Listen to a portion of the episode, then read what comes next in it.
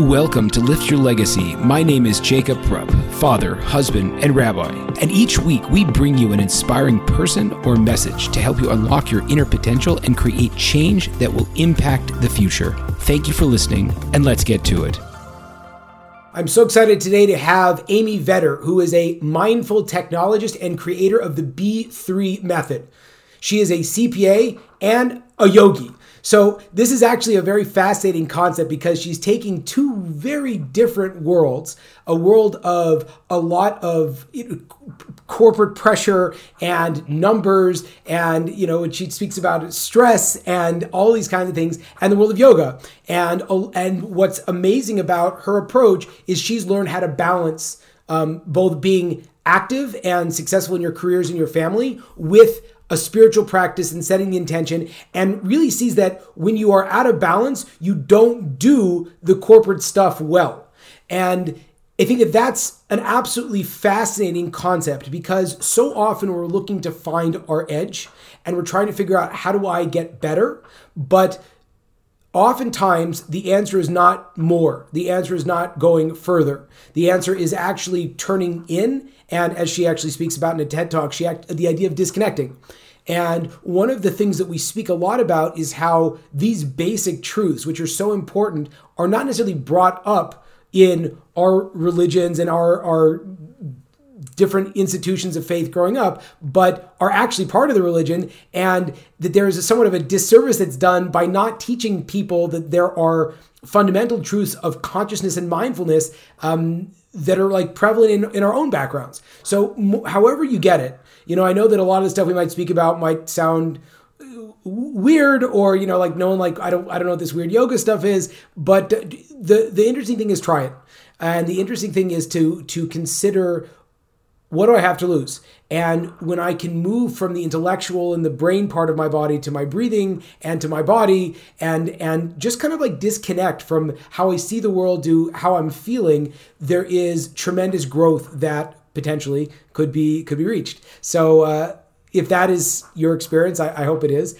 And if if we could do anything, if I could do anything to help in terms of creating different kinds of content, please let me know. Please, I, I really appreciate feedback uh, for all of the episodes. I, I work very hard to try to find the great guests, and uh, Amy is a phenomenal example. So uh, if you got value out of this episode, please feel free to share it and to let me know. And with no further ado, Amy Vetter. Amy Vetter, thank you so much for joining me today. You are a CPA and yogi. Um, so maybe you could talk to me about how these seemingly completely contradictory things have come together in your life and why you help other people actually find balance in their own life as well. Yes. So thank you so much for having me on. Uh, I came into it a little backward, um, but I think the way most people do, where their life kind of gets out of control with their career and their family and so forth, and not finding enough time for yourself. And whether you mean to or not, sometimes you just break down at a certain point and your body hits you and says you need to do something different. So, uh, when I was about 32 years old, I became a partner in a CPA firm and at the same time had my second child and got very sick from the pregnancy and uh, wasn't allowed to do my normal workouts and hard you know i was always doing boot camps and everything was pounding. My career was pounding the exercises were pounding and and so forth. And uh, when i got sick um, from the pregnancy i wasn't allowed to do uh, to work out which was going to make me crazy. Uh, so the doctor said that the only thing i could do was yoga and uh, I went begrudgingly to my first yoga class. This was not something mm-hmm. I really wanted to do or thought that aligned with who I was. Uh, but because it's the only thing that I could do, I was more open to it. And as I started going more and more, I started feeling so much better. And also, there was a lot of emotions that came up for me because, you know, you don't stop and pause a lot in your career and life, especially as you're moving through it and uh, through that journey it really started pivoting some things that i was doing in my life. And uh, i got deeper and deeper into the yoga side as well. I now own a yoga studio. Uh, that is just type a that still comes out. But uh, but it, it's been a very good balance to a, you know a hard professional career as most people you know have when you're determined to keep driving yourself um, in your career whatever you are whether a cpa or anything. Um, but it's been very helpful to me to be able to find more than the yoga practice but the philosophy of yoga as well. And that is really what stirred me to try to help other people once I have gone through my own journey um, and share some of these practices in the way to make your work life better, just so that you can feel better as well as be more present for the people around you. So I okay, this is great. So so with the yoga philosophy, like what give me a little bit of background on it and how it works and how it develops and how it might be different or aligned with the the physical practice like what is it what does it mean and like what does the study look like how did you get good yeah. at that and i think like most people and i own a yoga studio um, and even when i began you can kind of think it's a religion which is not a religion. Um, it is meant to be you know something that it can be spiritual for any whatever your religion is. Um, but the most important part that it teaches you is to, to detach from the outside environment that you're in and really start focusing and working on your concentration and being present in the moment. I mean, the thing with yoga is, you know, if you start getting distracted, you fall over. So um, you can really start catching your mind as it goes into that monkey mind of, you know, from branch to branch, thinking all these different thoughts. And um, it's a good training um, you know, and some people are great meditators. Uh, you know, meditation has always been for me. Sometimes it's great for me, sometimes it's not. But I find yoga as a meditation in motion for me that, you know, it's not something to feel bad if you can't sit still or if you need to lie down or if you need to move in order to get to that presence of mind. It's more important that you figure out how to detach. And so through the yoga practice, you learn that and then you start thinking like you know um, an example is i know when i started yoga the instructor would always be like you know use your breath. Inhale and exhale. And i'd be like i don't know what they're talking about. I'm just going to ignore this until one day you're doing it and yeah, um, yeah and you realize like how it's relaxing you when you're in a chaos situation through the practice. And then you go to work and you get in a stressful situation you're like breathe. And so like those things start reminding you like i forget to breathe during the day um, and as the day starts coming at you and it's stressful um, to remember to stop and breathe and you know and how you can reset yourself so that you react in the ways that you'd like. What's your spiritual background? Did you have anything growing up? And how did yoga deal with that? I'm actually jewish so i saw that you're a rabbi. Um, yeah, I um, grew up uh, Reform Judaism, um, and I did too. Huh? I did too. Oh, okay.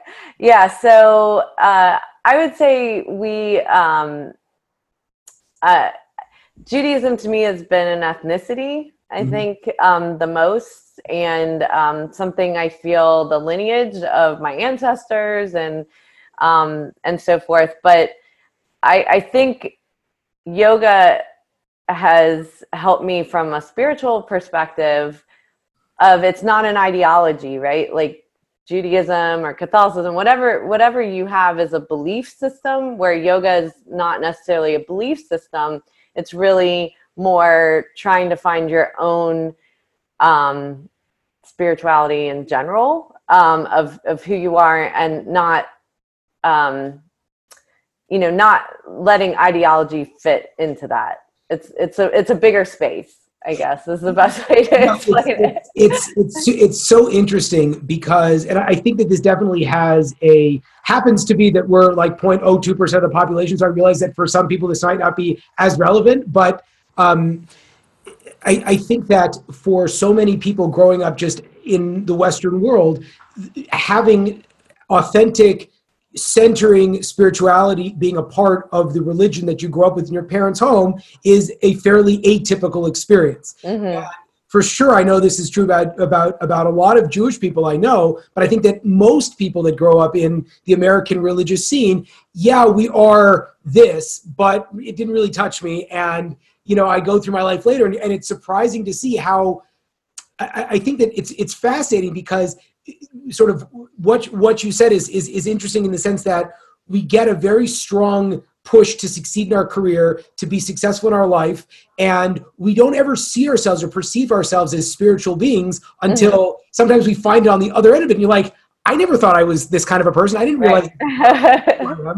so so it's it's very interesting, and I think that on the on the flip side, one of the biggest challenges that a lot of people have engaging in any kind of a spiritual process when they are older. I'm going to say, let's say above 30, is that you know you don't want to get quote suckered into this kind of like weird religion. It's like well what what is this? And and it's interesting that you also had that same thing and the only way you're able to kind of break out of that and to get all the benefit out of yoga that you did was you sort of fell into the fact that it actually sort of fit your life. Is that true?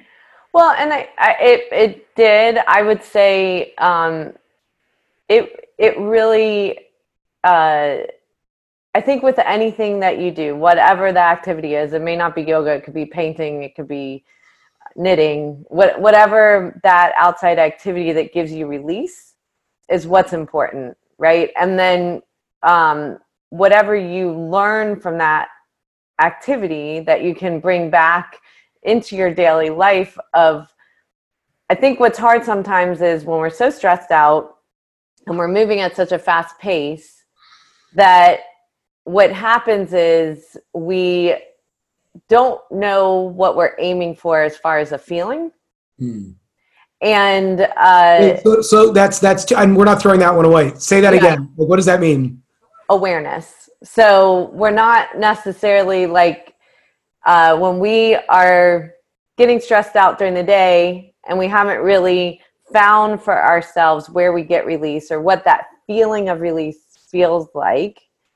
We don't really know what we're trying to work toward right? Like we don't have a goal in the day of like well we need these moments of feeling like x when we don't take the moments to actually find that awareness in ourselves of how do we get there. So like i said that could be yoga that could be your religion that could be reading a book whatever that feeling is when you're like oh my gosh my brain just relaxed and I relaxed and I didn't feel pressure, even if it was for five minutes.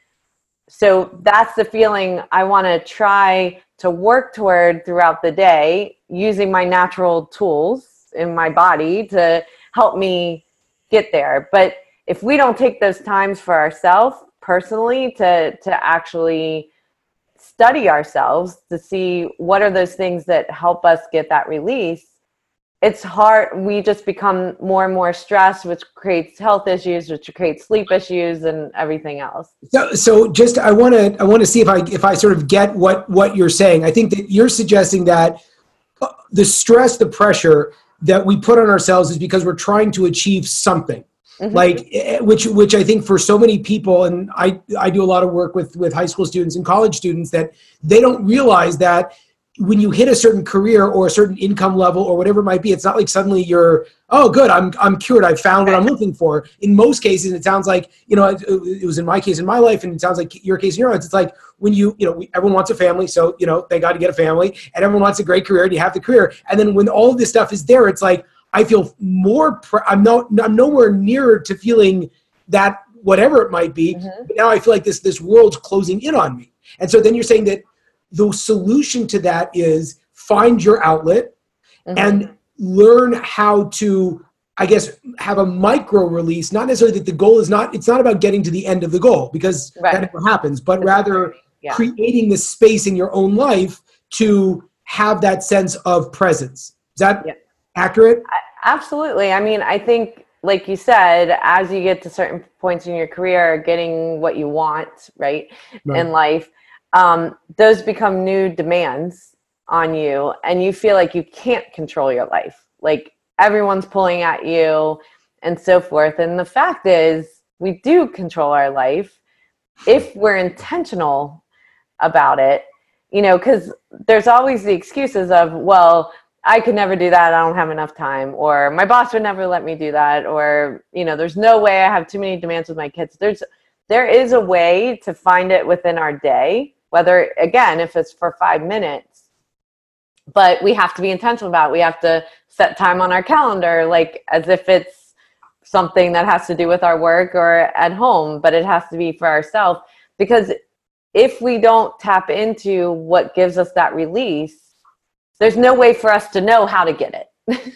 we have to actually work toward the feeling so that we know, ah, like I feel a moment of just openness, relaxed, and so forth. So, what do I need to do to bring that into? I mean, another example that that I can use from yoga as well along these lines is, you know, one of the things I realized is every time a yoga class starts, you know, the teacher says, you know, set an intention for your practice and you know meaning like what do you want to focus on today yeah and we don't do that in our day we don't start our day and say what are one to three things we want to accomplish for ourselves today you know right. that we can mark off the list at the end of the day and say we got this done just so that we can get that release of like instead of coming home at the end of the day and going i was so busy i have no idea what i did is like I was really busy, but I got this thing done today. You know, mm-hmm. where you mm-hmm. can kind of start getting those moments of celebrations and release where you can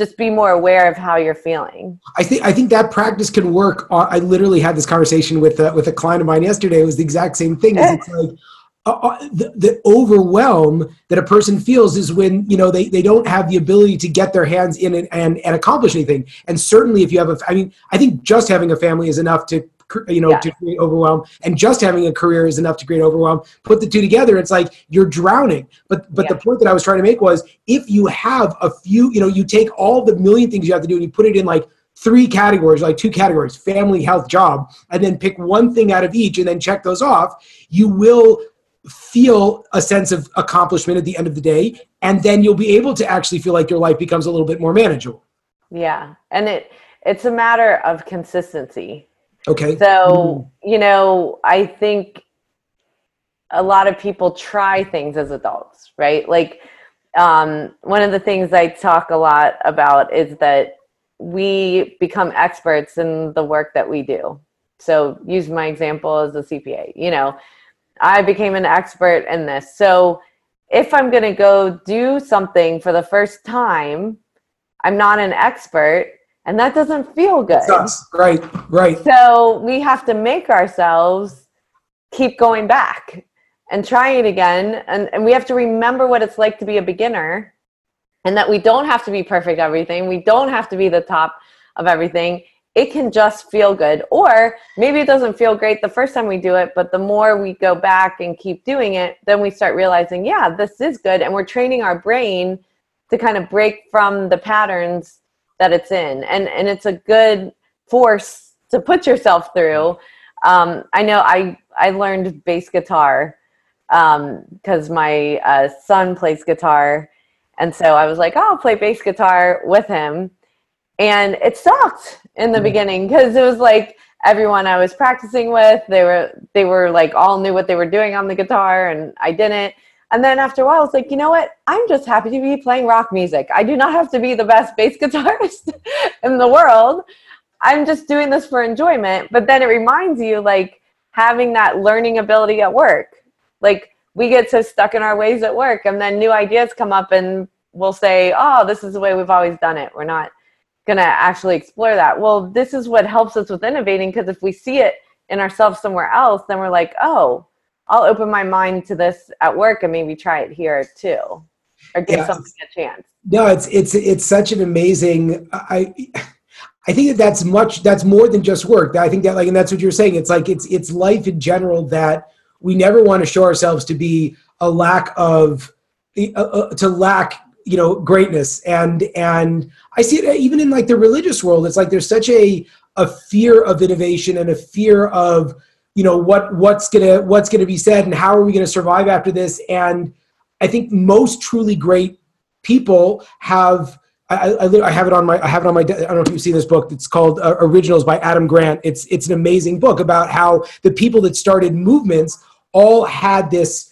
tremendous openness to Mhm. always be trying new things. And they weren't smarter they weren't any stronger than anything else. And it's this They like took a chance. yeah this ability to be creative. I, I want even though even though it's so funny because i i pitch this a lot as a rabbi but i, I love the fact that you're a yogi and a cpa to talk about this idea. Mm-hmm. your ted talk you talked about disconnecting right? And so from a from a jewish perspective there's this idea about the sabbath but tell me about what it means Yeah. to disconnect and how do you do it effectively Uh, I think what's really important is that you're present. Um, you know, whatever that is, we get so distracted with the technology that we have and all the demands that are people calling at us and so forth, and we don't turn that stuff off, right?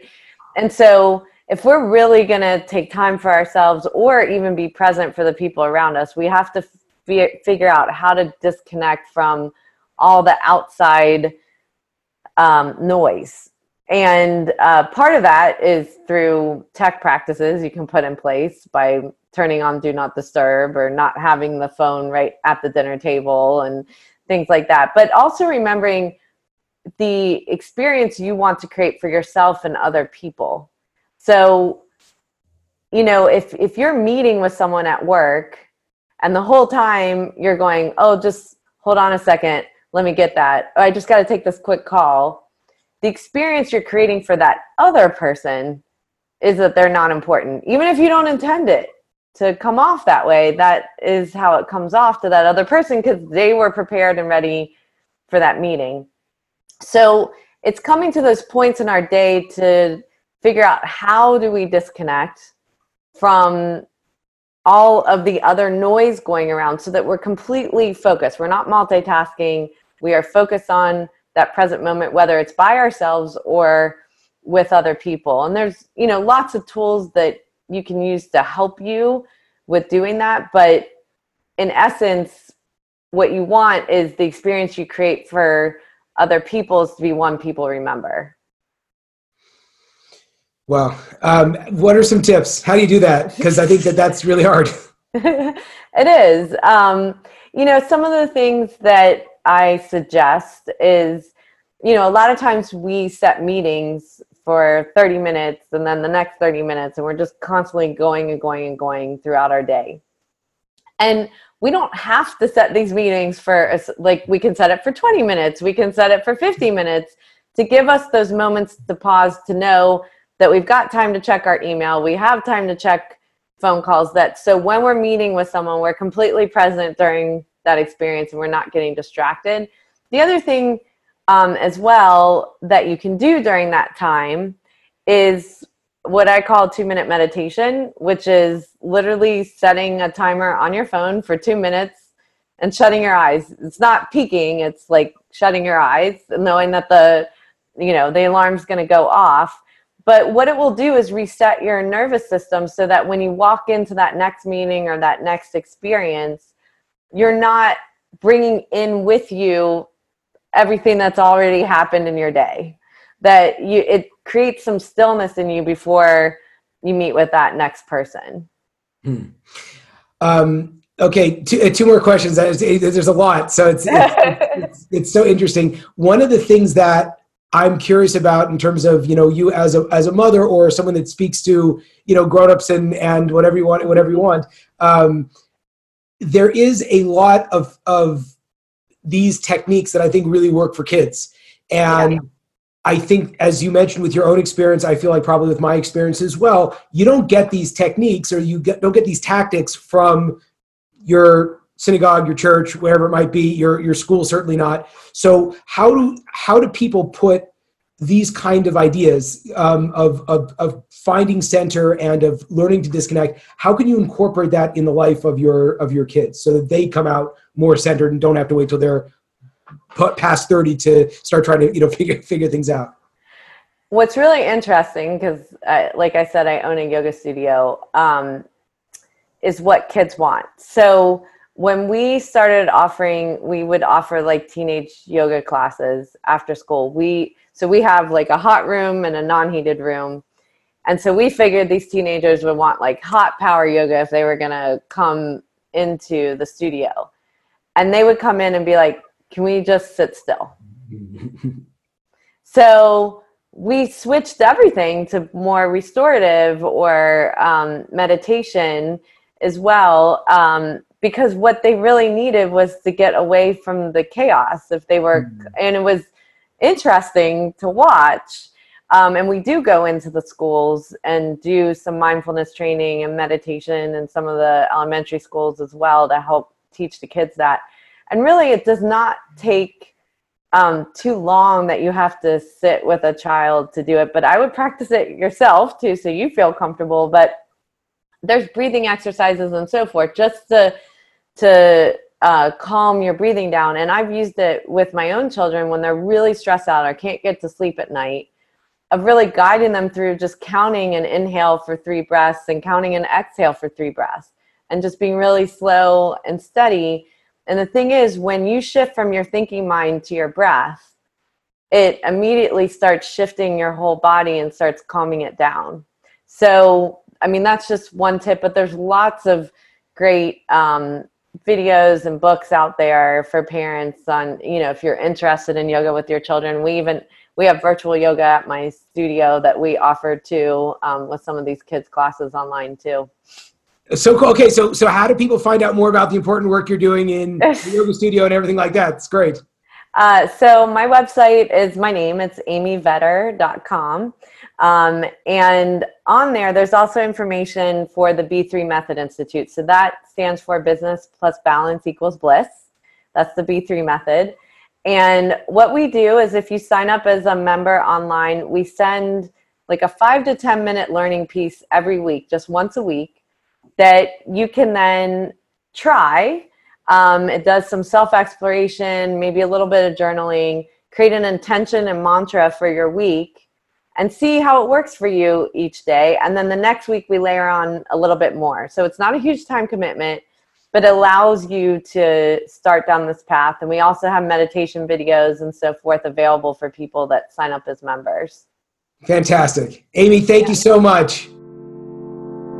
There you have it, folks, another inspiring episode. If you enjoyed this, I ask you to please share this with your friends and to like us over on Rabbi Rupp through Facebook or on YouTube. And the more that we're able to get these important messages out, the more that we can really make an impact in the world. So I encourage you, please, to stay tuned.